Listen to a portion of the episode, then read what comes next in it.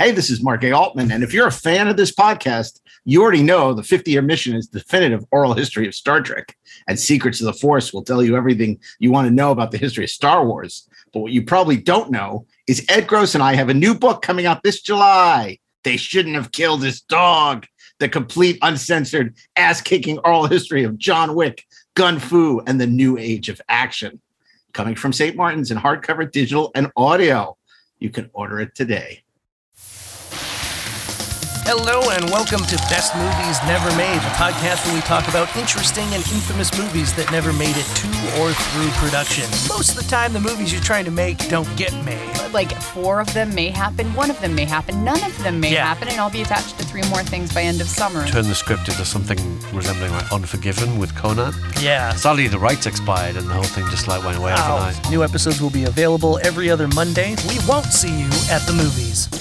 Best Movies Never Made, as featured in Entertainment Weekly, is available wherever you listen to podcasts and on the free Electric Now app. Welcome back to the 430 movie. We got our expert programmers here to curate fantasy theme weeks of classic films. From 1998, film directed by Steven Soderbergh called Out of Sight. yes. Soderbergh directs it with such a sort of confident, self-assured style. Lex Luthor in Superman. What is it about Gene Hackman that His uh, performance, it's off the charts, but still in reality, fiendishly gifted. 1981 Sam Raimi opus, The Evil Dead. Oh yes, Right. fine choice. Sam Raimi invented entirely new ways to get shots that should not have been possible with the amount of money that he did not have. Charade. Yeah. Oh, so Directed good. by Stanley Donen. It's a textbook screenplay. It's just effortless, and it, there's not a wrong note in this movie. Can't say enough great things about it. We'll be back next Friday with an all new episode of the 430 movie, wherever you listen to podcasts. Join us now for the 430 movie. The 430 Movie Podcast is available weekly wherever you listen to podcasts and on the free Electric Now app. Download it today.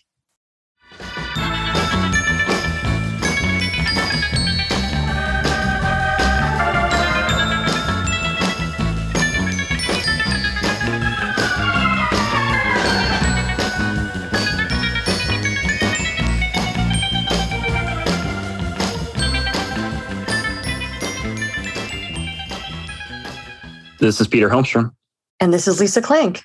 and this is the Inglorious Treksperts podcast. When looking at the history of the Star Trek franchise, one can break it down into three or four distinct eras, both delineated by the people in front of the screen and narratives of the story, as well as the creative forces behind the scenes. When looking at the Rick Berman era, which lasted roughly from 1987 to 2005, uh, not just the storylines and the nature of storytelling, but also one name comes to mind when looking at what identifies the era. One name and one look, and that is the name of Michael Westmore and the look he gave to the alien creatures that appeared on Star Trek. He worked as the makeup, he headed up the makeup design department as well as the prosthetic, uh, created the look for the aliens and other people on the Star Trek franchise. Michael Westmore, thank you so much for being here today. It's my pleasure. I enjoy talking about it. So we can. You know, the first question would be you uh, come from a, a long line of, of uh, Hollywood legends who worked on feature films. Uh, your grandfather worked, uh, did makeup for Douglas Fairbanks on The Three Musketeers in the silent movie era. Mhm. Um, my first big question would be just what was that childhood like? like, and also what kind of created the spark in you that made you want to follow in your in your family's footsteps? I tell you, this is as far as the timing goes in that question, it's it's perfect because when I wrote my memoirs and I started in 2003 over at Paramount and I asked my secretary Valerie for a pad of paper because I just wanted to start making notes. So I wrote and wrote and wrote and the first 3 legal pads that I wrote were about my childhood in the studio. And there just wasn't enough room in, in my book to put any of that into it. So I started at my apprenticeship at Universal, and my book continues from there. But I still had these three pads all tucked away. And a month ago, I pulled them out and started to transcribe them. And I've, I've gone through uh, my uncles, uh, not totally yet. I still have uh, person bud to do, but it's how they touched me growing up. Some of them more so than than others. Uh, and it's it's about a page or page and a half. I'm not because my uncle Frank wrote a book called The Westmores of Hollywood that came out back in uh, like 1976, and uh, I didn't want to touch on information that Frank had in his book because it's it's a, a great read all by itself. And I, uh, I I started just thinking in my mind, and it's amazing. You're talking about being 10 years old and remember going to the circus with mm-hmm. my uncle and buying me a lizard that I could pin on my shirt and stuffed monkey and the cotton candy uh, and, and going into which uh, a, a, a, term probably is yes, no, the freak tent, of which that's what it was called. And um, just recently, I was talking with Sid Krofft of the Krofft brothers. They're famous for all their morning shows that they did for children. And Sid was a puppeteer in the circus at 15 years old, and he performed in the Freak, freak tent. Wow. Yeah. Uh, and we, Sid and I have spent hours just discussing it because he was there at a time when I was going to the Ringling Circus with my uncle. So I must have seen him. Of course, the things I remember is the alligator man and the, the tallest man in the world. But he was he was advertised as the youngest puppeteer in the world and had one of those great big panels that uh, hung outside the tent. And his was the second over, and other people that, uh, that were in the tent uh, didn't like him because he was getting billing over everybody else. So huh but that was it was interesting that we just talked. About, In fact, I wrote uh, one of the, I had to stop writing about my uncles to write about Sid because we had talked so much about it, and I started taking notes. But uh, so that's what uh, I, I have been doing now is going back and and not only reading my old notes, but adding more things. All of a sudden, come to mind. Now I can't tell you what I had for breakfast yesterday, but these things here that now these stories are 70 to 80 years old. And I'm remembering it's still drawing up in my mind. In fact, when I started uh, a month ago, I said, you know, I better start doing this before I start forgetting these. Uh, yeah. But uh, it's it's just fascinating to me to remember. If you remember a, an actor called John Carradine, uh, David Carradine, uh, they were my neighbors growing up. In playing with David and then meeting him 30 years later and doing a movie with him and things. So there's so much intertwining going on between my youth and my my career, you know, as as it unfolded over the last 60 years. Did you ever con- consider doing something conventional like becoming a lawyer or was it always in no. your blood to go into entertainment? Uh, it was no, I had no idea what I was going to do. Um, I was going to the University of California, Santa Barbara, which was a teacher's college then, and I thought it would be fun to be an art teacher. So I finally one day came along when we had to go and do student teaching and watching them, and I'm thinking, oh my God, every kid in the school that gets in trouble winds up getting thrown in the art class. And, and then you talk to teachers, and, and I did teach for a while. In fact, the last class I taught at Los Angeles Valley College, uh, and, and a number of my students along the way became professional makeup artists. But I had a class where no one wasn't wasn't so enthusiastic to go on to have it as a profession that it was it was it was a little depressing, and I, I, I quit teaching after that because I did it for ten years, and I wrote a book at the end of that on called "The Art of Theatrical Makeup for Stage and Screen." But um, I, I just started thinking of directions I wanted to go in, and I took an art history class, and I I loved it. It was a class that I literally was getting like a D in uh, admit to they, they only gave the teacher only gave three grades and i got a d and i thought oh my god I, you know what's what's wrong. And so I, I got an A on the final. I studied so hard and was so interested into it that uh, uh, he gave me an A in the class, and I totally changed my major from teaching into art history. And I was literally planning on going into either archaeology, which I had as a minor then, either that, because we had a lot of digs in Indian uh, little spots in, in Santa Barbara. The Chumash Indians were all through that area. That uh, I, I that's what I was planning on doing. Till one day in my junior year, phone rang and it was my uncle Bud, who was the head supervisor at Universal. Bud was the one that came up with uh, the creature from the Black Lagoon and uh, Francis the Mule and uh, This Island Earth. And there was a, there was a number of uh, sci-fi movies that Universal uh, was known for.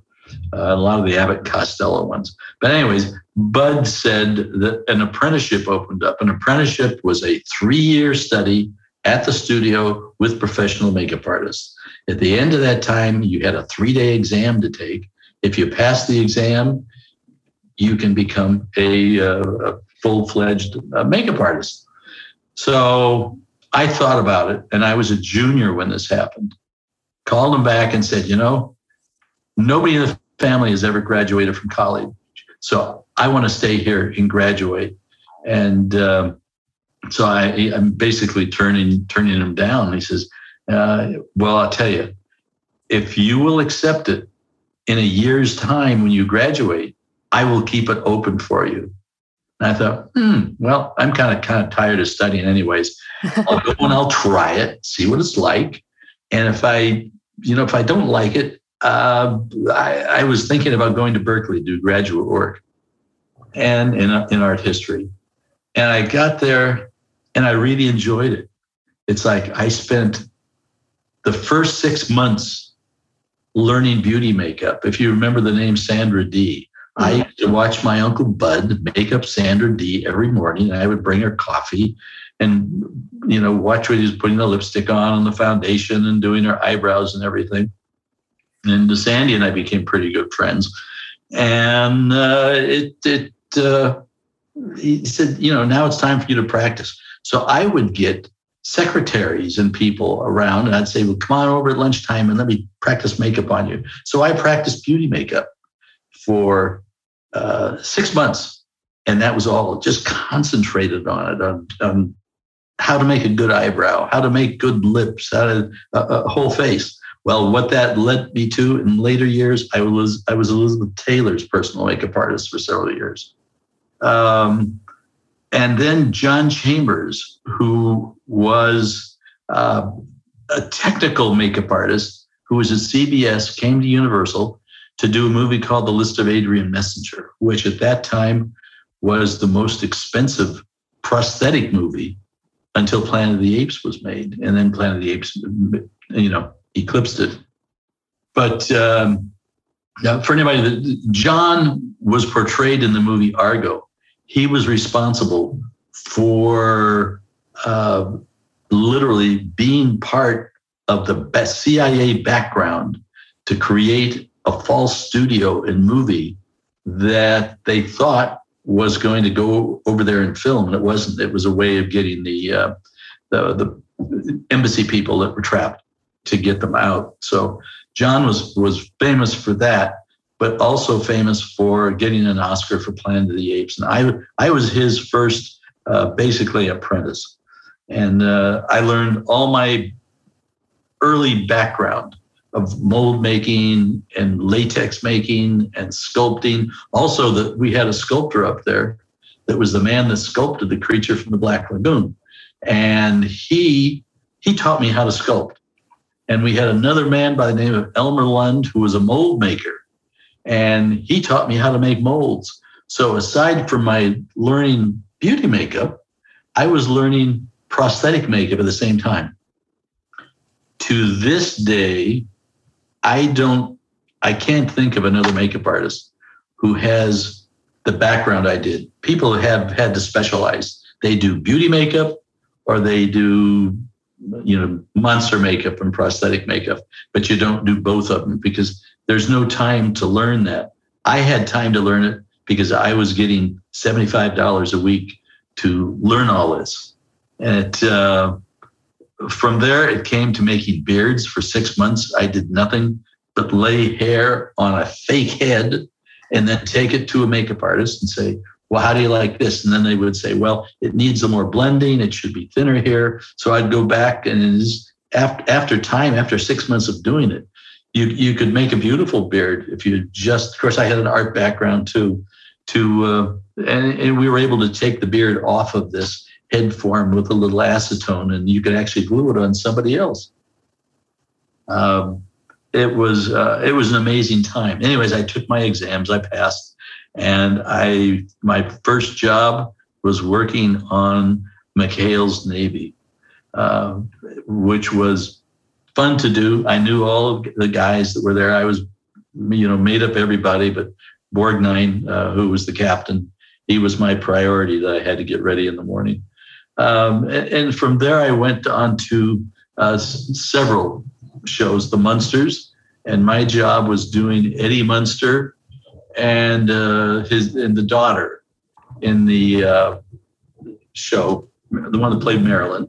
My uncle, my uncle uh, Perce did Grandpa, and Karl Silvera uh, did Herman. But uh, I made Butch up in the morning, and Butch and I are still friends to this day. Um, and the uh, I have run into him at conventions and things, and we've we've talked. And, um, from from the Munsters, it I went into uh, Alias Smith and Jones, which was a cowboy show. And then I kind of uh, drifted away from Universal, met the Kroffts, uh, Sid and Marty Krofft, and went to work for them for a couple of years. Then I got a, got a call from a, a, a little movie, that a uh, little boxing movie that it was uh, really low budget, had a, a budget of $1 million television shows now. Some of these sci-fi television shows, their budgets are eight million dollars, or for an episode, I've heard it's up to twenty million on uh, some of the the tip-top ones. There's so many special effects in them, and um, and that happened to be Stallone in Rocky. You believe that America is the land of opportunity. Apollo Creed does. And he's going to prove it to the whole world by giving an unknown a shot at the title. And that unknown is you. It's the chance of a lifetime. You can't pass it by. Oh man, he says to me, you weren't born much of a brain, you know, so uh, you better start using your body, right? So I've become a fighter. Hmm. Hmm. How did you come to train in an icebox?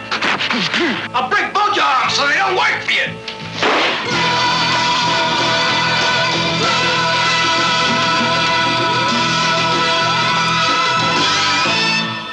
Rocky, his whole life was a million to one shot. And I would say that when that hit the market and Michael Westmore did it, that really launched me into uh, into my career. And uh, it just continued where I, I stayed with Stallone for eight years doing all his films and uh, and Robert De Niro on Raging Bull and uh, and then in 1987 I got a call from David Livingston on Star Trek and wanted to know if uh, I, I, was uh, interested in, in coming in for an interview with Gene Roddenberry. Uh, they had been interviewing makeup artists for quite a while and got to the point that, that they were asking them because none of these people made appliances and they were asking them who would you go to to uh, build you know the special effects? And my name kept coming up. So david livingston thought why don't we just call him and see if he's interested so they called me, and uh, I went over for an interview on a Thursday, and I took my book with me that had all these photographs of the different movies that I had done and and the awards. And by that time, I had also won my Oscar for uh, the movie Mask, not the Mask, but Mask with the the boy with a distorted face and Cher. And uh, I told him after our interview it was fine, wonderful, and uh, it, it, it's strange because I had a meeting with Whoopi Goldberg. Of course, Whoopi wound up being in Next Generation, but I made some uh, teeth for her for a one woman show that she was doing. And I said, no, I'll be home in the afternoon. If, uh, you know, if you're interested, give me a call. And I, I, I never set my heart on, oh, I, I hope I get it. I hope I get it. You know, uh, if I do, wonderful. If I don't, because I've had, I've had my ups and I've had my downs, even, you know, through my career and uh, got home and there was a message on the telephone said uh, if you want the job it's yours. And so i called him back and said well you know i'd like to think about it though. And i told my wife you know they're uh, you know it's it's star trek. It only lasted two years so why don't i just go ahead and do that and then i'll go back on the road with, with the movies and things. So uh, called him back and said well okay. And i said well you got to make up your mind right away because we start filming on Monday. It, it had gone that long. And so we started doing data tests on, on Monday. And uh, 18 years later, we were still going, which was amazing. And everybody, I'm one of the few that started in the beginning. And I think there were 20 of us, and there is a photograph somewhere. I, I have one somewhere. It's the 20 of us got together near the end and had a picture all taken together. And Rick Berman was one of them too, uh, one of the first people I met. So were you responsible for designing Data's look? Good evening, Commander Data. Captain. Is there any word yet on the missing fragment? The computer is processing the data. I will be notified as soon as there is any information. Ah. Commander, your reputation for physical strength is known even in the Klingon Empire. You are familiar with the Bahat Kul challenge? I am familiar with many Klingon rituals, including the Bahat Kul.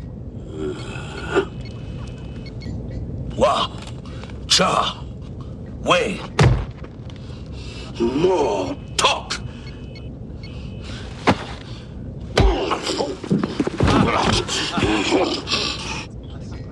My upper spinal support is a polyalloy designed to withstand extreme stress. My skull is composed of cortenide and duranium.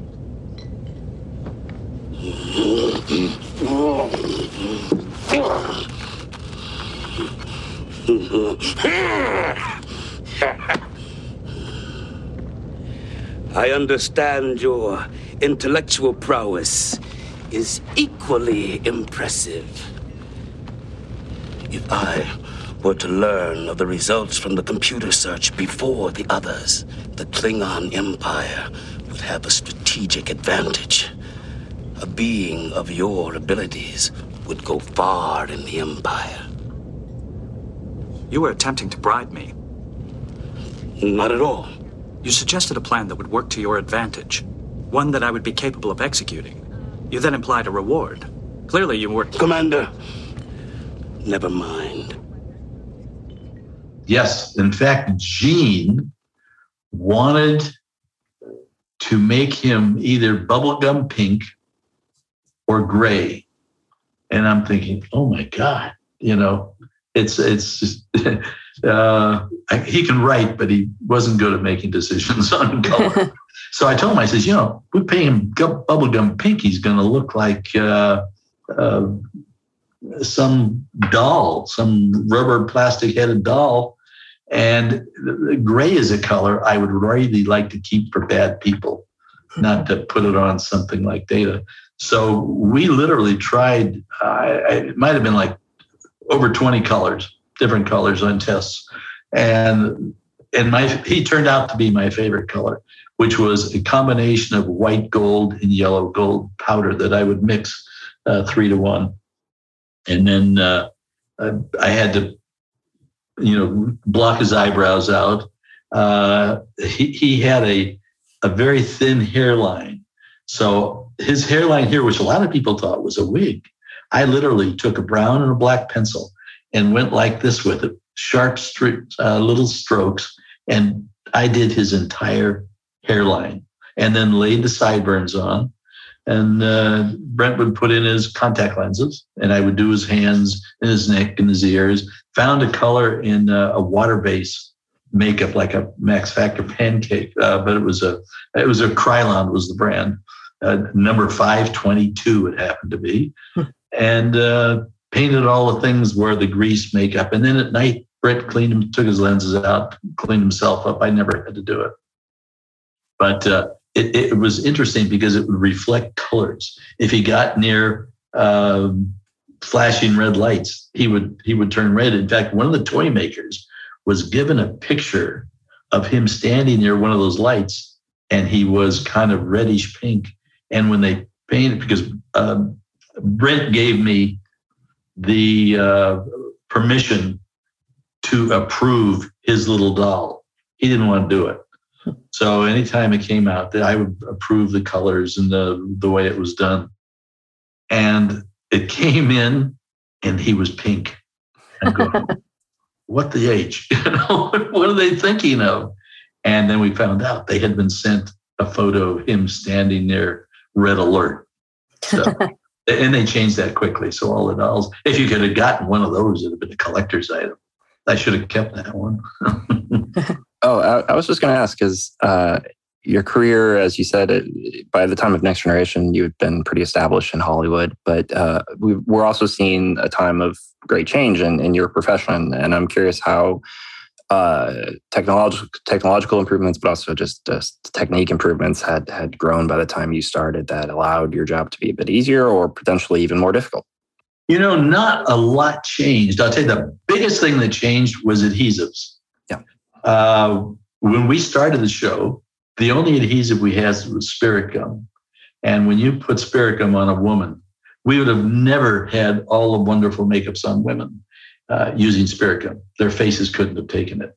Uh, a silicone was in silicone based adhesive was invented. Uh, basically, uh, Dick Smith, who was a very famous makeup artist in New York, developed it. And then one of the companies out here in California started. And it, it's strange because my son, who was an editor on Deep Space, got so interested in chemistry I had a five gallon can of it was called 355, and you could not get a thinner for it anymore because it wasn't toxic, but it was just bad for the atmosphere. Mm. And I gave this can to Michael, and he has redeveloped, in his his makeup, his adhesive now sells all over the world. And it would have been even a lot easier. Well, the makeup artists are starting to use his stuff now because it's even easier than the stuff was before. Uh, the other thing is a lot of appliances now where we use latex because it was faster. Whip up latex in a bowl and pour it into a mold and close it up, put it in an oven. and It would bake at 200 degrees, depending on the size of what it was. Anywhere from, say, two hours to five hours uh, to, to vulcanize the rubber. That has changed now where the beautiful makeups that you're seeing that are winning Oscars and television are uh, winning Emmys are made out of silicone. More so now than they were when we were doing it. I never changed the silicone because you had at that time it was very sensitive and it would like not set up or it would turn gooey uh, and you might lose three or four of them before you get it. I didn't have time. We went so fast all the time. I had to stay with uh, latex. But now these silicone pieces of which are, are, are absolutely gorgeous. And what's interesting about it is that this technique and silicone was used by the CIA for 20 to 30 years before it ever came to Hollywood. Hmm. uh, John Chambers, my mentor, was hired by the CIA, CIA to visit silicone factories all over the United States. And so this was taken to the special lab, disguise lab in uh, Washington, where they uh, would make the, the, either little pieces or full pullover masks and things for the the agents around the world. So things. So this is like Mission Impossible stuff.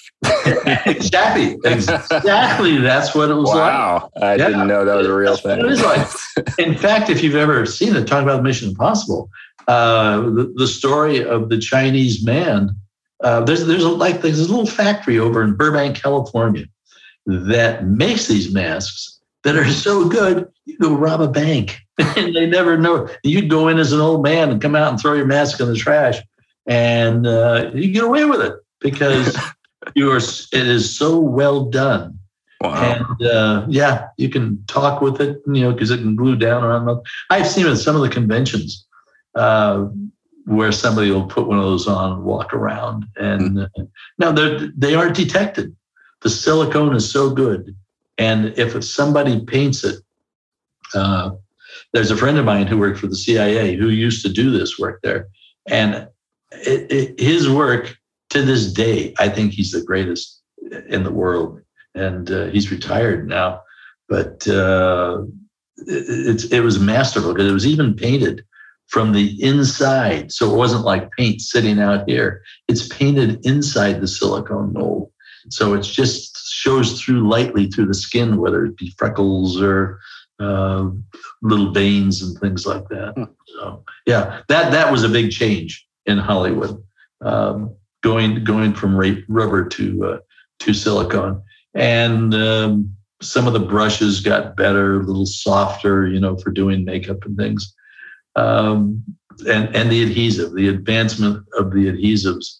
Uh, the rest of the techniques are all as good as the, the talent of the makeup artist as far as being able to put all those little details into it. Well, I guess the next question off that would be um, Do you have anything that you can identify that, like, specifically that you um, learned from from either your parents or your grandparents or you know the, the people that came before you in your own family that influenced your your work specifically when it came to star trek? Even though the techniques had changed and obviously you know i mean boris karloff famously you know he had to sit in the chair yeah. for hours and hours and hours just to get that frankenstein makeup on but technology that's, that's because of how it was done exactly you know? but even so like yeah. you know looking you know taking what you were doing on star trek and looking today and and and how the the things from the past really yeah. inspired you and influenced you. I, I, I would say i can't say that advanced i'd say from what i learned from bud uh, with beauty makeup i carried that through my whole career that's uh, techniques of, of how to do eyeliner and mascara and put on eyelashes and lipstick and things like that uh, the, the times changed. All of a sudden, the 70s might change and the 80s might change. But that's just a matter of learning application, of changing an application technique. Um, and from what I learned to John Chambers, I still have my big book. I followed him around for a couple of years, writing everything he ever said to me in a book uh, and, and down things. Now, those so many of those little things, like making a plaster mold, is still very similar, but you might find a different release when you're putting two molds together, different release here. Uh, silicone. Silicone has become very popular to use because it it doesn't uh, leave a residue on anything, and it it parts very easily. It's just what I learned then, and what I finally had to teach myself over the years. There used to be a science store in Burbank, California, where if I had a problem, I used to be able to call my uncle Perce whenever I had a problem.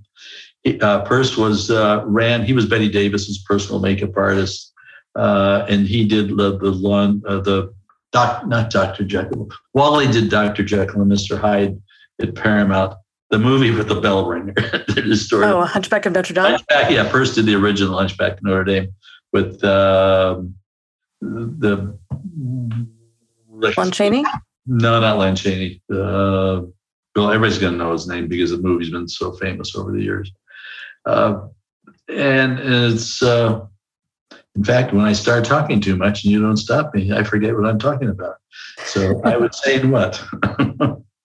what you've learned. Oh, what I've learned, yeah. So I, I, I could call Uncle Perce. He, he would give me maybe uh, half a dozen different ways of solving the problem. And then I could figure it out myself.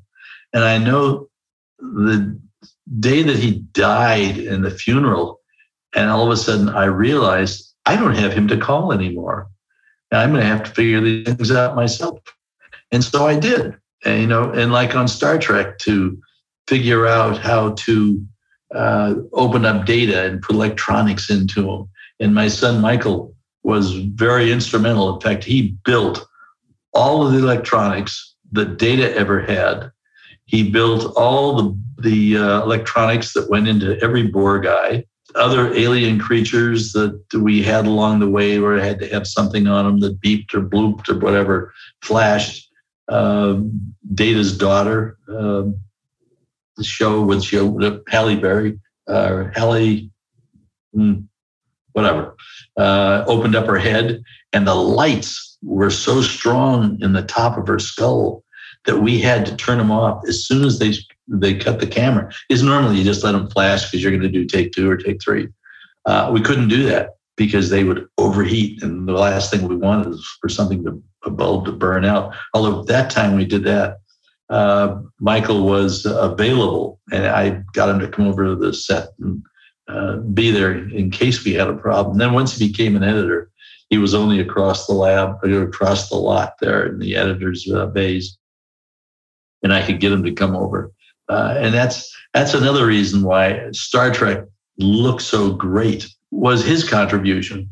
Uh, he he was a great editor, but his knowledge of those electronics. Whenever a script kind of called for something, there was never a doubt we couldn't do it. We would figure out a way to do it, and we did. So yeah. Well, given all of the different alien makeups that you had to come up with for all the different Star Treks, where did you find your inspiration? Good question. At the beginning of every year, I would go to the bookstore and buy all the brand new books, whether it was on mammals or dinosaurs or amphibians or microbes. And I had a big library there at Paramount. And my thought was, we're not doing Star Trek. So I can't keep going like we're going here, trying to think up something ingenious every week because you'd, you'd burn out. So my plan was to take what people already know and use that as a source. And on many characters, I would combine them. With Michael Dorn and the Klingons, I found the greatest book on dinosaurs. And what it had was a cross section of their uh, spines. And they were all different. Dinosaurs, all of which was, was unlike humans, which are all look, kind of look very similar. The dinosaurs don't. So if I take cross section of a dinosaur, I can make up a whole new bony structure for their head. Uh, because I wasn't, I wasn't really thrilled with uh, I want to say some of the past designs because that's what they were trying to do then was just, uh, of course, in the, the, the first series they were just painted dark brown, but then they started on the movies to give them some soft, interesting things. But there was nothing I could use, uh, and there were boxes of these things left over, but I couldn't use them because they didn't fit into, I want to say, Michael Dorn's first look and the, the thought was for Michael Dorn was for him to shave his head, which he had agreed to, and just make up a strip of bone and just glue it on his head. And I said, you know, we can do that, but he's going to go around bald for the next seven years. And I, uh, I said, I'll make a forehead with the whole thing. So this is this whole forehead Michael had. And then once we put some that on, you look at it and you go, okay, he looks like a human from here to here. And all of a sudden he has these Klingon from here to here. And can I make a nose? So they said, sure. So I made that nose. And I had those in all sizes and uh, lengths and everything. So if some new Klingon came in, we could go to the box and see either large, medium, or small, because you never knew that it wasn't, uh, it didn't have to have a whole look of its own. And then when Michael smiled, he had these brilliant white teeth. So I said, What about if I make teeth for him? John Chambers used to be a dental technician before he became a makeup artist. And that's one of the things that John taught me in my apprenticeship was how to make teeth. So I literally made every set of teeth ever seen on the show in those 18 years. The Ferengi teeth, Armin's was one of the, I want to say the funnest to ever, because I needed, with most of the Ferengis, they were just uppers and we would kind of stain the lower ones. But with Armin, they were they literally interlocked, and I made them just like a dentist would if they were real teeth. I am Quark, son of Keldar, and I have come to answer the challenge of D'Ghor, son of whatever. And uh, he never broke them. That uh, they worked out. The Pakleds had big teeth. Um, and, you know, just to give a different look to something because I was always looking to create an entire character. Not only did we have the face, we could do contact lenses and do things really interesting. And I could do teeth. Uh, I could build, if, the, if Bob Blackman built something open, to build something that go on the chest. I built finger extensions or pads, alien pads that match their forehead that could be glued onto the backs of their hands. So uh, that was part of the fun of doing Star Trek was creating an entire alien, not just a not just a face. You know what you say reminds me of something Jean-Luc said to me when I was doing the autopsy on Jo'Bril. It was probably the most puzzling autopsy I've ever performed, and the most frustrating, because Jo'Bril's anatomy was unlike any I'd encountered. And I've run into some unusual specimens. What were your inspirations for the Neelix character? Neelix, uh, they told me with Neelix, they wanted something cute but funny that they could make dolls out of. oh my gosh! Okay, so I said, "What? What is the? What is something that everybody has enjoyed?" Ah, The Lion King was big. So Neelix is a combination of the warthog and the meerkats, and uh, his whole stripe of hair, the way it went, uh, his eyebrows, his mutton chops, his little nose, and then we just added spots to it to give it a, a different look. And uh, Scott Wheeler was his personal makeup artist, and Scott is so good that he just he matched uh, Ethan up perfect every day. You've never been able to see a day and say, "Oh, that doesn't," you know, he looks different or something. It wasn't. Scott was perfect on it, and uh, and and so I don't know if they ever made any dolls out of them, but uh, I'm sure they did. Yeah, they were thrilled with with the look. But I did that with all my characters, just about taking two characters, not one but two, and combining them. And he's probably one of the greatest examples of it.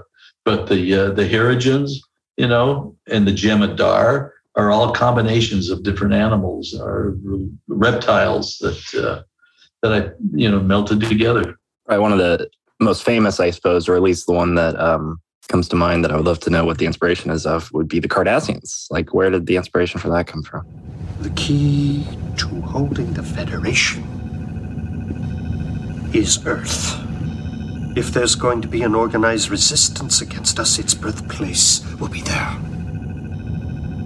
You could be right. Then our first step is to eradicate its population. It's the only way. You can't do that.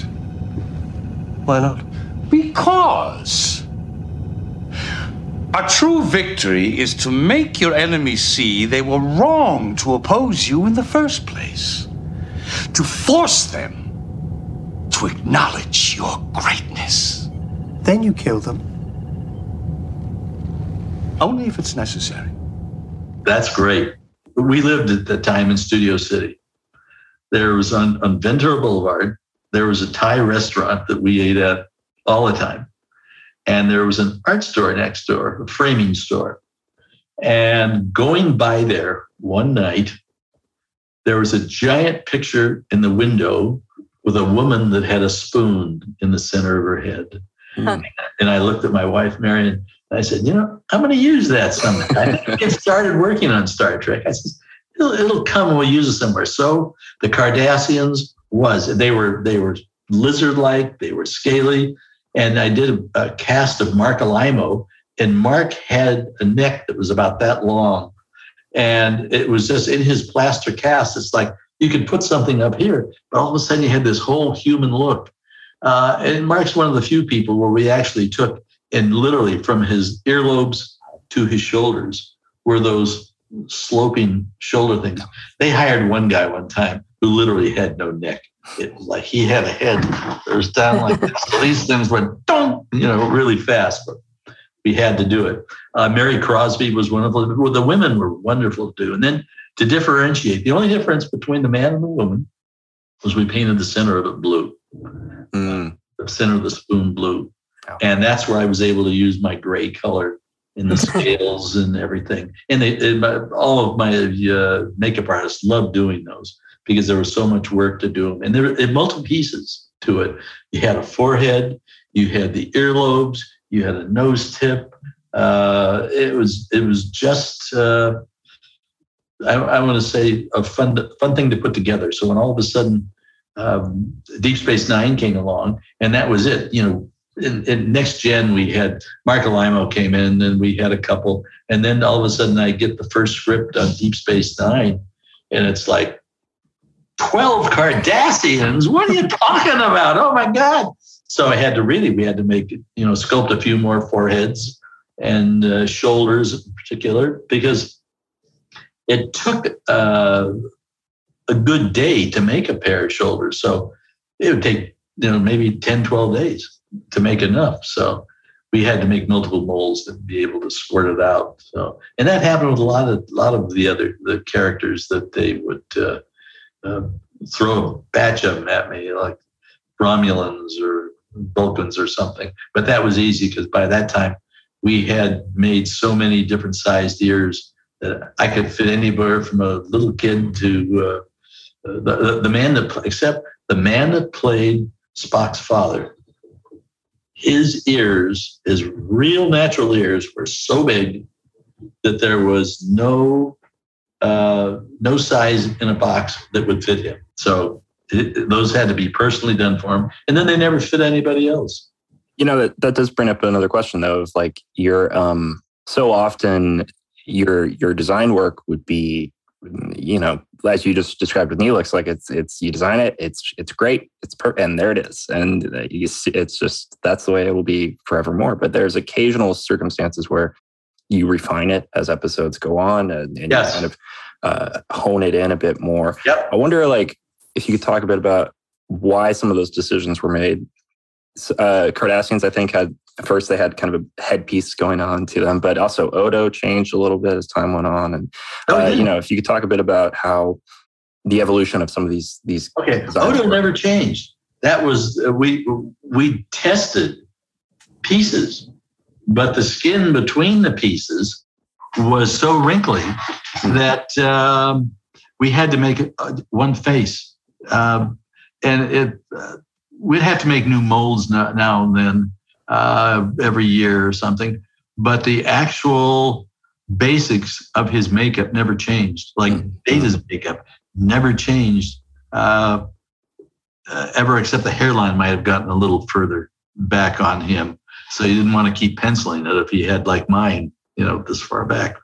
Uh, some of them did change, though. I know you're you're, you're right that we would uh, maybe blend the colors a little bit more or add a little bit of something to it or a few more spots or something like that but never trying unless you can think of an example of one um, no I, I, suppose i just meant in the way that like not so much drastic changes but, but yeah. more subtle like in the way that odo in the pilot um, isn't quite as smooth, has a bit more definition to him. And then by the second season and into the third season, it's like it's a very sleek kind of. Uh, it was all one mask, all one piece. Interesting. And the hmm. ears were too. The ears were. I mean, you had that and the and the whole mask literally went down. Just the only thing that was open was his eyes. Yeah. mouth, and uh, Dean Jones was doing it, and the, and the mouth would be glued right to uh, his his upper lip. Mm. But that's the only way we could do it to give his whole face the, a smooth look. Yeah. Yeah.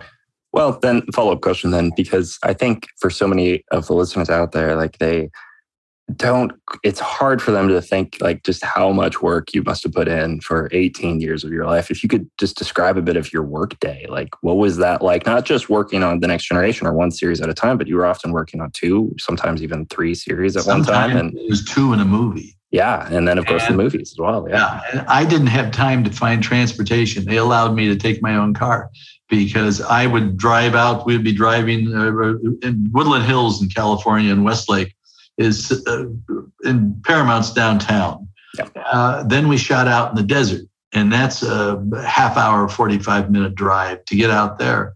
And I would uh, A funny story was one day I was, uh, well, I had two locations. I think it might have been Deep Space Nine and Voyager, and they were a couple miles apart, but shooting out in the desert area. And there was, uh, I pulled off from one location, started the next one, and all of a sudden I'm driving and driving and driving. I'm thinking, oh my God, I bet I'm lost. Uh, so I pulled over to the side of the road where a man was watering the, the grass. and I said, I rolled my window down and said, excuse me, uh, can you uh, tell me where such and such is? And he says, yeah, it's uh, right down the road here about four, just keep going. And as I pulled away, I looked at the sign and it was a correctional facility. This guy jumped in the car with me and said, "Let's go." And I go, oh. yeah. So, um, I would, I, if we had a big day, if we were if we were going down the promenade in uh, in Deep Space Nine on the on the spaceship, um, or just a day where maybe they wanted 25 Klingons, we would start at four o'clock in the morning uh, we couldn't start earlier than four. So everybody would meet there at four o'clock. I would prep it all up so I didn't have to get there till five. And then I always found a good makeup artist to give them the responsibility of that. And then I would get there and make sure everything's going and uh, uh, everybody has all their supplies and everything. And they had to be at the set around seven o'clock. So the makeups would take uh, usually about three hours. Some of the really heavy ones, other ones less time. And uh, like Vulcans and Romulans were uh, less time. And they would, uh, lunch would be earlier. Lunch might be 12, 1 o'clock. We have six hours in between uh, being called in and being able to have lunch. Uh, and then filming would go until, and we don't get breaks really um, that's what the big there's a strike now you know and this is what it's all about yeah. is, is the hours that people have to work um, they could shoot till eight o'clock at night or if they wanted to keep going for some reason till 10 but the only problem with that is the actors all had 10 hours in between. 10 or 12 it was so but they had to have their hours. Uh, the crew you don't. The crew minimum or the maximum hours the, the crew member was eight, which means getting out of the studio, driving home, maybe getting something to eat, get a shower, go to bed, and being back at the studio eight hours later from the time that you literally walked off the lot. It's not enough. I, I kind of I agree with them. It's not enough time to basically to tuck somebody into bed or to uh, uh, to get an eat, get a shower, say hello, get some sleep, and get up again. So by Friday, people were exhausted. Of course. And Friday was always the night we would shoot till midnight. Yeah. So then everybody spent the weekend recovering. This is what the strike's about now. And it's, yeah. uh, we'll see. It'll be interesting to see what happens. I had some, now you're not going to believe this. On Next Generation, I had one extra helper and the Werner Keppler. And Werner would help me sculpt and, and help make everybody up on the next generation. And having to come in early, because I'm in, when you're in there at four o'clock, you're in before the electricians are and everybody else is. And you're the last ones out because you got to clean people up. I had several weeks of 80 hours a week. Uh, by the end of the week, I was so totally exhausted that several times, if Marion didn't come and pick me up and leave my car there, bring me back the next day, I mean, I couldn't drive. Uh, they would have one of the drivers take me home and just leave my car there. And Marion, 80 hours is a long time to work. It's uh, and it, it isn't. It's like you want to say under the under the conditions that the the studios are. Um, it's it's not conducive to having a family. If you're single, you make very good money, but you spend a lot of time and you're exhausted on the weekends if you're, you know, especially doing Star Trek. But I had people that um, they did it, and I did it too. So it's uh, it, was very tough. these science fiction movies are very tough to do on you. and hence the people are they're revolting now.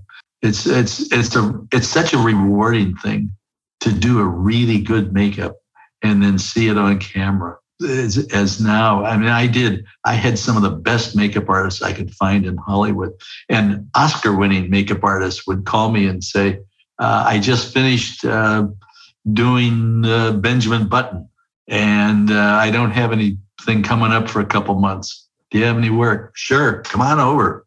I mean, literally, the biggest names in Hollywood and the makeup departments would would come and work for me for for a day or a couple of weeks. You know, so the the work is is I want to say motion picture quality, not not they they people have delineated where there's TV movie, which means it's kind of crappy and thrown on, but it's that Star Trek wasn't. Star Trek was everything had to be motion picture quality or it didn't get to the set. And I would literally go to the set then after everybody was all done and I would go and look at absolutely every extra and every person. And if there was something wrong with them, I'd find out who did it and bring them in, have them, have them fix it. And then come the afternoon, uh, we'd get the call sheets in, and I'd have to start preparing the next day. Okay, we have actors, we have a bunch of actors at this time and this time. This I'm gonna need so many makeup artists for this, and so many for this, and so many for this. Uh, and then Valerie would get on the phone and we would call the union and see who was available and she would fill those slots up with with people and the times they're supposed to be there and everybody came to work knowing they had no idea when they're going home they're just coming there to work and then they would work a lot of times until seven eight o'clock but if i was going to need them to come like it was on a cardassian day and i needed to have eight of them back to do eight cardassians the next morning the cardassians were going to get their time to rest because they were actors but my people couldn't. So I literally had a cleanup crew. I would hire a crew that would come in about four o'clock in the afternoon. The makeup artists would give them all the stuff that they're doing. They were good makeup artists, though, but maybe not the ones that did all the little fine, wonderful details. But they could do it. They could keep them glued in, keep them painted. And they would stay with them until the end of the night, and then they would clean them up.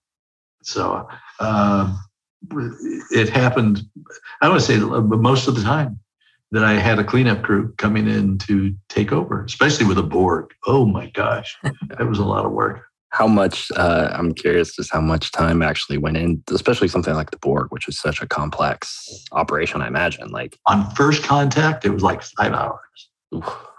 Yeah. That means sitting there getting made up. In fact, they had two sets of Borg. They had a set that were the, the no way they were going to get their time in between, a different set that would come in in the morning makeup artists would come in because they had to put a bald cap on them first and then put all the implants on them. Uh, so many times where we could, uh, the, the head would be taken off and the edges of it be cleaned up and dried. And the cleanup crew did this. And then that was set there and uh, dried out and reused the next day. Hmm. Uh, the Ferengi heads also we found could be used several times uh, before they would self destruct and the lizard heads from uh, Enterprise. Uh, those we could use. It, it, took an entire day to paint one of those, and then we had uh, the the uh, the little spikes coming out of their heads were actually porcupine quills that we made molds on. Hmm. And then when we would cast them, we would put a wire into the mold with it, and then cast the rubber into it, close it up, and bake it, and then we could punch it through. Uh, one of the makeup artists I had with me, his name was Steve Weber, who was passed away. Wonderful. He was actually a dancer for Bob Fosse, if you're familiar with that name, and uh, broke his leg and wasn't able to dance again. But Steve was an excellent make, makeup artist and a puppeteer. And in working in makeup on stage, there's a lot of little tricks and stuff. So Steve would actually come up with little tricks sometime to this to save time. And uh, he knew how to, if we are going to put something into a head, um, we were doing uh, like a, it wasn't a commercial, but it was at that time those games and things that we were putting together. And they had a Gorn, and we made a Gorn head to put for an actor to put on. But there was no time or money to make the the face work, and they weren't going to pay to have opticals done. So uh, Steve figured out a way from the theater that they had that he made a mouthpiece that glued into it, and he could put your hand up inside of it, and he could make the Gorn talk. You know, it wasn't a full seat; it was just only the head that you could see, and he was doing that for fun because of his puppet shows that he used to do. And I walked into the lab, and he's doing that, and I uh, I said, Steve, um, if I can work it out, can you go and do this on the uh, the video? Sure. So we did. We hired him to go to the video to literally go and puppeteer it, Just this head. So uh, an actor it wouldn't have looked good. An actor would have looked like this, you know. But Steve was able to do it. I'm curious. Do you have a favorite design that you've done? If you had Yeah. to pick a favorite alien. Yeah. Is it David? Is it uh, Data's daughter? The little guy, the little gold man in Data's daughter that looks like an Oscar. Uh, Leonard Crofoot. An actor could not have done it. Leonard Crofoot was a ballerina and dancer. He had muscles that you can't believe where muscles grow. He could stand on one foot and not shake or do anything, which in the show they do that. It's uh, there's a scene where he's standing there and he supposedly raises one foot and they unscrew the foot and there's lights in there. Michael put all the lights in this foot that we did. And Leonard's able to stand there on this one foot and hold, just hold the other one and not move. Uh, the way his makeup was designed, though, he wore contact lenses. So, he, and they were they were gold lenses that he could hardly see out of. There was no nostrils on the nose. There were no ears, and the mouth was down here. And he wore this, and and on top of, we we built a big diaper for him that took away all his you know parts, and then also a chest piece, and uh, and then we painted his entire body gold, so or bronzy color. And he would work. He'd almost have to work like every other day. He couldn't work every day because there was so much in cleaning him up at night and getting him into makeup before working. That was really my all-time kind of like favorite one. It isn't a, and I also love the lizard heads from uh, Enterprise. That the the there was no two alike. There was a red one, and there was a green one, and there was a blue one, and there was a brown one, and then, you know they were they were super. But I liked everything. There's only one makeup. I hate to even bring this up. in in the entire time of Star Trek that I absolutely hated. I've watched the show once and I literally could not bring myself to ever watch it again. It was called The Most Toys. Uh, there was a, a, a midget that was supposed to play the major role. And in the middle of shooting, he tried to commit suicide. So uh, he, he couldn't finish. He couldn't finish. Uh, and sorry to say, he finally made it. A month later, he finally did it, tried it again, and succeeded. So they hired another actor who didn't want to wear the alien face that uh, which would have fit because this this little person had a, a normal size head, and uh, there was a woman in the show who was supposed to be an alien woman. I kind of made her face so it was kind of like flat. You might start remembering this. And I also had two antennae that came out of her forehead that weaved into a very alien hairstyle. And she hated it. She mm-hmm. hated the makeup. And she's a woman that was in other shows. You've seen her and, you know, Little House on the Prairie or, you know, other things, whatever. That, that's not one of them, though. So, um, so she went up to Roddenberry and told him how much she hated looking this way. So she wanted to take the antenna off. What was the antenna? The only thing that made her look alien, really alien, were the antenna. So Gene called me and he says, "You know, I just because he had a lilt to his voice. I just take off whatever she wants." Said, okay. So I took those off. She goes to the set. Oh, and she didn't like her hairdo. So they said, just put it down. She had a hairdo that probably looked like the 50s. Um, but this flat face made her look not like an alien, but more like somebody who's had a very traumatic accident and healed that way really bad. They actually wrote a line into the script and into the story, which is still there, saying that she had an accident because uh, of this look. So it's like, but that's it wasn't our fault. It's no, it's it's hers. You know, ego instead of going for it. Uh, only only had one other man that came in, uh, very good looking actor, and he came into my lab, and I said, "Well, you know, you're going to be an alien." He goes, "What?" Nobody had told him. Now, usually casting's supposed to tell him this. Never told him, and he says, "I'm not doing that."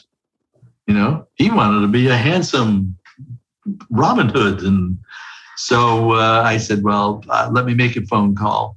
So and I talked to him, and they said, "Fine, send him back. We'll recast." So I, I I did have people that would have claustrophobia, Okay. and that way you say, "Fine, either let them go," or they would say, "You know, I'll fight my way through it," because it's like it's a job. I use the money and stuff, uh, and, and a lot of times, and would try to maybe give them a little bit more airway or something on it, you know. But uh, I would say, in general, it was 99.99% trouble free the whole time. Because people wanted to do it. Actors wanted to do it. Uh, 18 years at, at the same, tele- essentially the same show, you know, what- of Star Trek. It, it was. Yeah. 18 years in your same office. I mean, that's that's longer than that's uh, longer than kids are in school, basically. I mean, it's it's uh, you know, Well, it was a whole career. It was a whole it career. was a whole career. Yeah, I had my whole career at Universal, which was one. And then I had all that time uh, picking up with Stallone until Star Trek, where I was with Elizabeth Taylor, I was with De Niro, I was with Liza Minnelli. I was, did, I was doing movies and traveling all over the world. And then when Star Trek came along, because I had a, a young McKenzie, my youngest daughter, uh, I wanted to stay home and watch her grow up. And my older kids were starting into their teens. So I it gave me the chance to stay home, you know, maybe exhausted and I had to go cooking a chili cook off on the weekend, but you know, drag yourself together and you go do that and you go to sleep early Saturday night, you know, get ready for Monday. what was the what was that last day like, or or even just the last season after you knew Enterprise was going to be canceled and and knew that that your time was coming to an end on on Star Trek? Like, what was that experience like? You wish you could tell them all that this alliance will give birth to the Federation. I think I'm ready to talk to Captain Picard. I should have done it a long time ago. So I guess we're through here. I guess we are. Computer? End program. Space, the final frontier. These are the voyages of the Starship Enterprise. Its continuing mission to explore strange new worlds, to seek out new life and new civilizations. To boldly go where no man has gone before.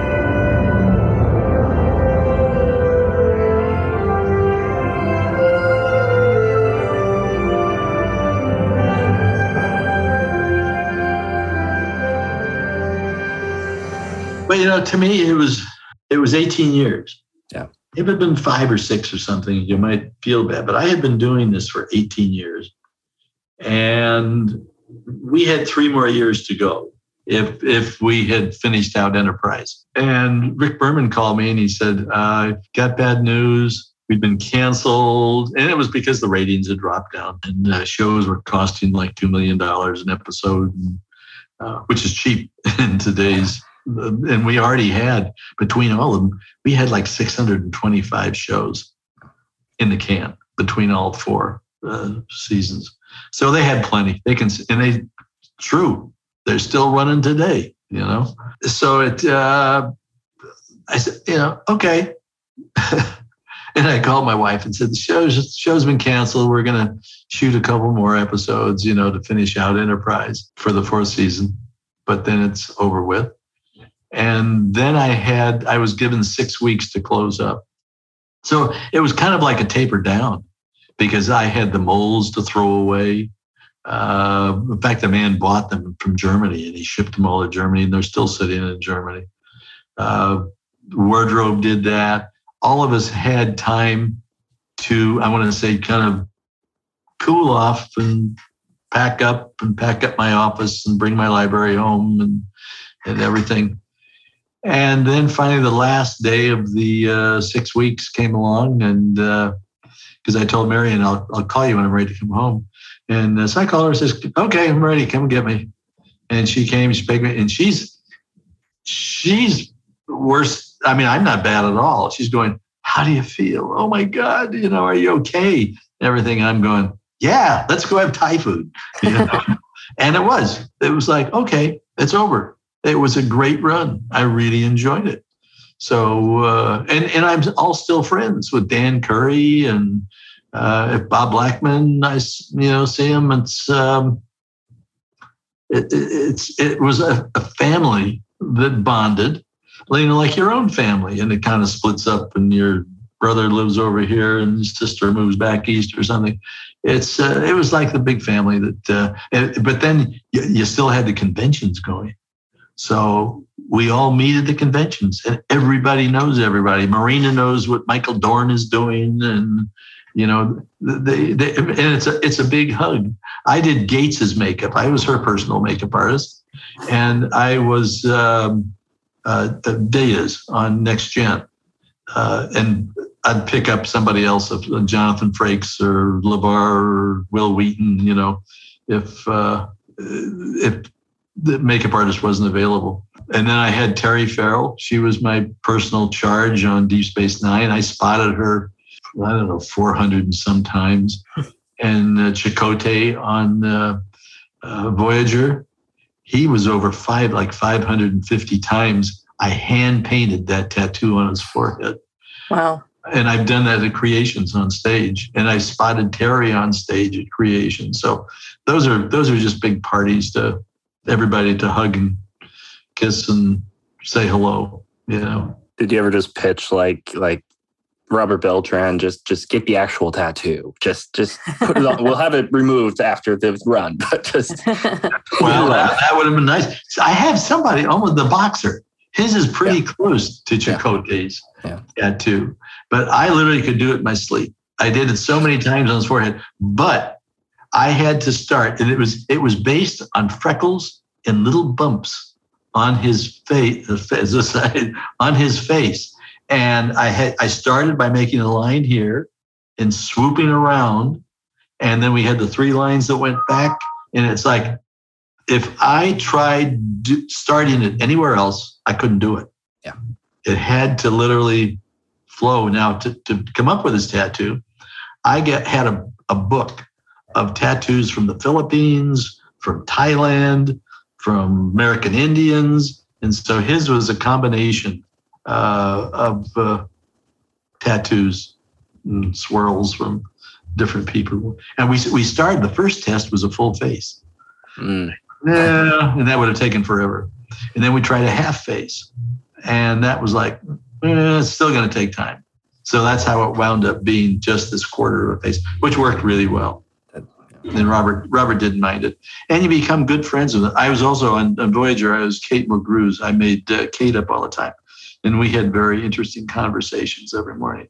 Patrick Stewart and I are still good friends. I've given him trophies, and he's given me trophies. It was, it's funny. And in, in my book, he wrote the introduction for me for it. So it's uh, really. I don't know if you you ever saw it called Makeup Man. From Rocky to Star Trek, the amazing yeah. creations yeah. of Hollywood's Michael Westmore. I wasn't going to put any Star Trek in the book to begin with. I thought I'll do a separate book for Star Trek. And uh, the publisher said, no, you've got to do Star Trek. So, but I put the, in Star Trek, I put interesting things in, like Cardassians, the Borg, uh, the Vulcans. I didn't want to start writing about Patrick or Jonathan or Kate. There's so much of them but these are the what I have in my book are the how it was built, how it was created, and, and the characters that did it. So it's it was fun. I wonder if you could give uh, some thoughts on because to me, I look at you, at your work on Star Trek, and I look at that kind of era of mm-hmm. you know makeup, prosthetic effects, and, and creature design. Um, never been topped, in my opinion. And and even today, with all of the CGI and all of the uh, technological advancements that have streamlined things, you know, 3D printing, blah blah blah blah blah. Um, oddly, it seems less imaginative today from my point of view. Like, can you talk a bit about just your own views on the industry as it stands right now and and your field in terms of like lots of money in TV, but uh, you know, I don't like Star Trek today doesn't have as much aliens in it. It seems like compared to well, you know, a lot of this depends now. Had they when they started it, had they called me, had they called the people that were there, it would have come back with the same look. Sure. All of a sudden, you know, they J. Well, that was not TV, but the J.J. Abrams came in. J.J. Abrams was not a Star Trek fan. He was a uh, the other one for a fan of. Yeah. So it uh, the people they hired in production, the people they hired to design what they're doing today, they're all different. And it seems like, and I've heard this so many times, and, and it happened with me too when I came in, was that I wasn't interested in what anybody did before because I, I knew I could improve on it. But everybody feels the same way is that they, whoever they're bringing in that's new, wants to improve on it. And if you don't do it, you know, just for instance, and I know the man that designed it, and he's not the one that gave the final, like the Klingons in the new one. Discovery. It looked nothing like, you know, uh, and they're supposed to be pre. So it's like they're going from there to Michael Dorn. You know, it, it doesn't work out. It, it, there could have been changes, but they should have been subtle changes. And uh, at all the conventions, people ask me about that, and it's like it's the first thing that comes up. And I go, well, you know, I know, I know that the guy that drew the design, but he didn't give the approval on it. There was a producer somewhere that, that did that. Uh, but that's what you find now. Those are all new people, even writers and everything. And so it it can have a different feel to it, you know. So were they right? Were they wrong? So is the show? Are people watching it? I don't know. I don't watch it, so I don't know.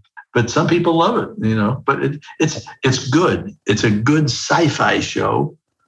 But can you call it Star Trek? I don't know.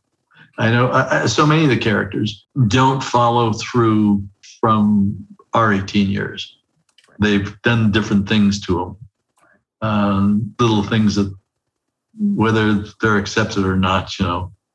But I all of a sudden I'll see it and I go whoop, you know. Yeah. So during your career, you must have had a chance to mentor a lot of other makeup artists. I imagine they're all going out and winning their own Oscars now. Yeah, they have. In fact, I would hire on a yearly basis about 100 people. And I one one year I actually took an ad out in one of the union magazines and thanked everybody for it. My first person, he was 17 years old. He finally got. I had to be 21 to, to be able to work at the studio. Finally, when he was 21, and I had started uh, Next Generation, and I brought him with me on Next Generation. Actually, I got him into the union. I did Masters of the Universe which was a ball. It was really fun. And I hired him when he was 17 years old to run the rubber for me because he had a lab at his house. He was just, he was a makeup junkie and loved makeup. And his name was Jerry Quist. Jerry finally uh, went out and he's been Bruce Willis's makeup artist for decades. So Jerry did okay. Bought a couple of homes in Burbank. So uh, he's uh, you know a nice man. But he was my first first apprentice, and other ones, and and people have thanked me, you know, all the time. What I in, in, in a, taking it in another direction, uh, the one thing that I remember that I really enjoyed, the work was great, the creativity was great, the accolades are great. And you can see behind me there on the wall, the plaques. I've got 42 Emmy nominations, and there I've got them all hanging back. I didn't have another room in the house, so I hung them here in this little room where I write. Um, uh, and half half of them are Star Trek and half of them are, are other shows. But you have to, in the union, for your pension and for your medical insurance, you have to say you have to get, uh, gather so many hours per uh, per half now. Now you have to get 400 hours every six months. For some people, that's difficult to do, but they would come to me and say, "I only need three more hours. Can you help me?" I would hire them. I don't know how many people. I helped them uh, save their pension, got a house payment for them, whatever, uh, helping it. And so, I mean, in this day, you know, you so many people say that the best time in their life was working on Star Trek. Uh, not only for the creativity that you got to do, but for the uh, companionship, the camaraderie that, that, that went on. Um, I didn't let things fester. I'm I'm not really a, a mean boss or anything, but you know I used a velvet hammer to try to keep everything uh, on a easy pace, and it did work. There was only a couple times I had to fire somebody, and it was their own fault. Uh, you know, nothing that uh, nothing that I was mad at them for doing. And I only I only have two instances where I ever even got mad in the 18 years. Uh, I mean, really, really, I want to say for the world, really pissed. and uh, and again, it wasn't my fault, and uh, it uh, it all worked out though. But uh, helping people, and it's it's like all I still I still get calls today. Some actress wanted to get her wig refunded. I I haven't been in the business since 2006, basically, but I still get calls to you know for advice and I'm glad to give it. It's you know, and then the people have and in calls like I Uncle Perce did for me, and uh, they have a problem, and you know, how do you work it out? So I enjoy that. And what has retirement looked like for you? You wrote a book. You're still working on some other things. I'm, I'm right. Well, I did. I did a lot of conventions. Yes. Did a lot of conventions, including cruises, and that was uh, that got to the point where we can't believe it, it got boring. uh, well, I, Marion and I don't drink that much, right. but we would love to go, have have a nice dinner and go back to the room and open the door up and watch the breeze and the ocean go by, you know. And then I'd give a couple lectures on the boat, and I would take my Oscar with me and uh, let everybody have a picture taken to beat away the fans. Yes, I understand. yeah, they'd uh, get when we got done, we would leave the big uh, room, and for those that wanted to meet somewhere else, and uh, had the Oscar, and each one could take their picture with it. It was it, it was fun. It was just, a, but it's a pain in the ass when you want things done. You know, get your luggage and take it off and whatever. But it's it was it was it was interesting to do. I mainly the cruises out of Florida or up up down the California coast here in Mexico. But I that and and writing on my book. And I used to like to go out and garden and do a lot of work that, but I I don't do that much of it anymore. Uh, it's starting on my new book, and which don't save your taxes. You only have to save them for so many years and then get rid of them because I have saved all my taxes since Star Trek started in 1987. I had upstairs and, and had they're all boxed and they're all up there and they're basically dumpers you might go through and find a papers or something like that. I have to go through every one of them though, and then get rid of them because it's no fun. Now I've got every one of those boxes to go through, and uh, I also saved every script I ever did. So you figure every season of every show, I've got a box with a script in it. So wow. yeah, what am I going to do with them? I don't know. Uh, Santa Barbara wanted them uh, for a collection, and uh, I don't know auction whatever do. I don't know. Gonna have to find out something to do with them. You could probably get a fortune for those. I don't know. You know, they sell at the conventions for like ten bucks a piece. Yeah, but it would be your particular script. It would. Oh yeah, I could. I still could sign them to say. Yeah. And uh, I had notes in them and things like that, so it was interesting. The Michael Westmore private collection. It's it's very very expensive material. I just want to get them out of here. Can you imagine what that weighs? Uh, There's, I've got a, a like a shelf in the garage, and it's all packed in there. All these boxes of taxes and all these scripts and everything are all in there. So one day, and I figured I better do it now before it's left to somebody else to do it. Well, then it just all get dumped if that happens. but now Star Trek was, um, I would say, out of my whole career. Stallone was fun to travel around with because I met him when he was just an up and coming actor. It was uh, we were in New York one time when Star Trek we were off for, for two months between seasons. And Sly called me and asked me if I would go to New York with him on a junket because he's being interviewed by everybody in the world for Rambo or something. I did the first Rambo, and he had his entourage with him, which were all new people. Didn't know any of them. And I realized very quickly they're all living in fear of him, like he's going to toss them out the window or something. And they came in. There was one more interview to do with Siskel and Ebert. And they're saying, okay, we're ready for him down there. And he, Sly was in the bedroom. And I looked around and like nobody's moving. And I said, isn't anybody going to go tell him they're ready for him? Oh no, he'll come out when they, when when he's ready. Well, we I had friends to have dinner with uh, that evening. I went over, opened the door. I said, "Sly, they're ready for you." He said, "Oh, okay, I gotta go." Hung up the phone, and I turned around, and these people were all wondering when I was going to be killed.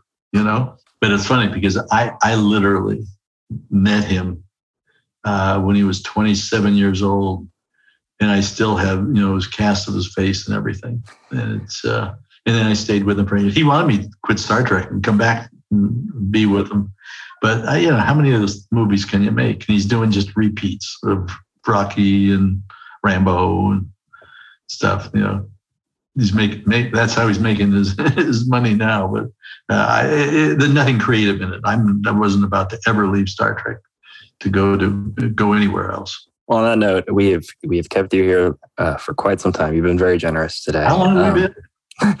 It's been, a, I think, coming up on an hour and a half now. um, Oh well, that's that's UCLA was five hours. So yeah, Same as that. UCLA and uh, uh, the Academy, Motion Picture Academy.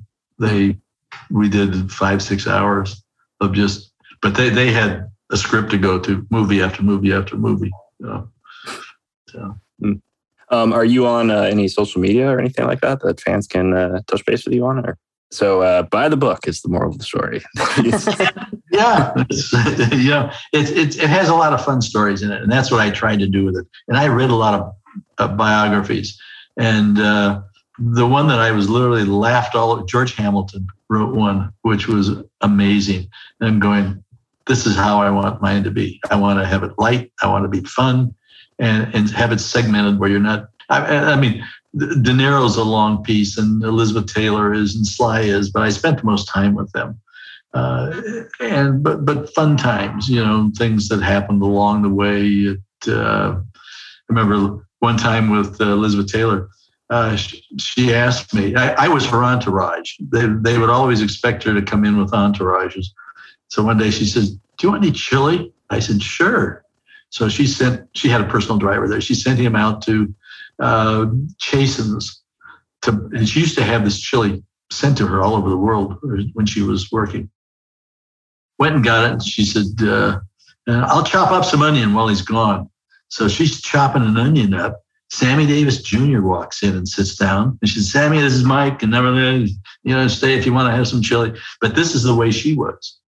This was amazing. The, amazing, amazing woman, one of the nicest ones uh, you can imagine. And she knew everybody in the world. She used to live across the street from my Uncle Wally in Beverly Hills. And Wally was one of Paramount and uh, but I, my career has been literally rubbing shoulders with these people, and it's not like you're rubbing shoulders with a celebrity or something. Uh, it's a person because we carry on. Kate, Kate Mulgrew and I carried on conversations I don't even want to repeat to people. you know, it was just personal and fun. You know, family and things that are going on.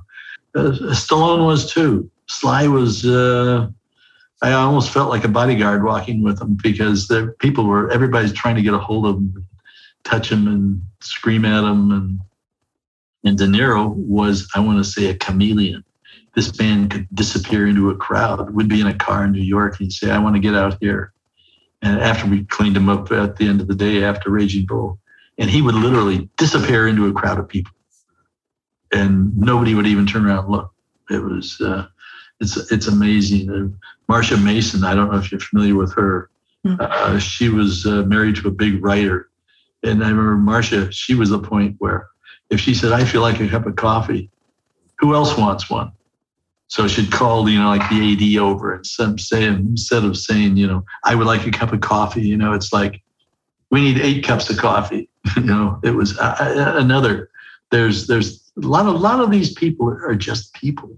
You know, once you get underneath the skin of them and everything, and that's the way you know my career has, has been. There's uh, I only had a couple people I didn't I had problems with Bette Davis, but my uncle used to do her makeup, all her movies, and they had an affair, I think. So, aside from that, you know, she was a pain in the butt.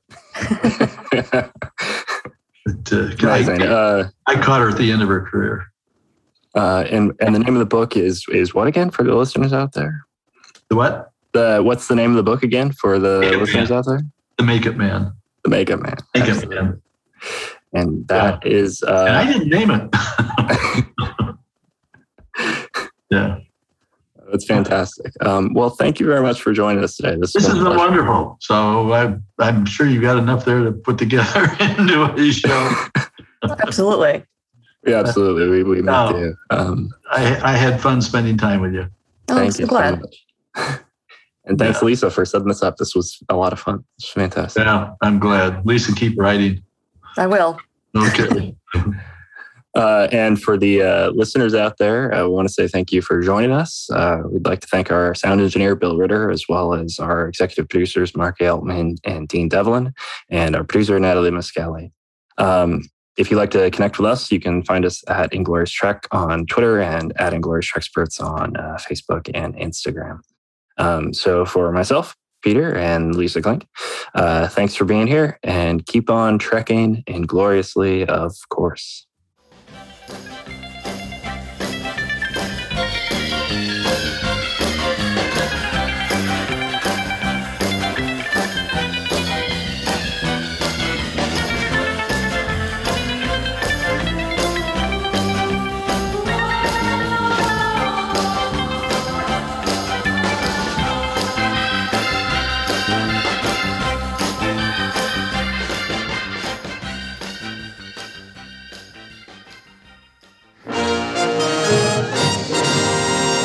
This show was produced by Dean Devlin and Mark A. Altman and is an Electric Surge Network production.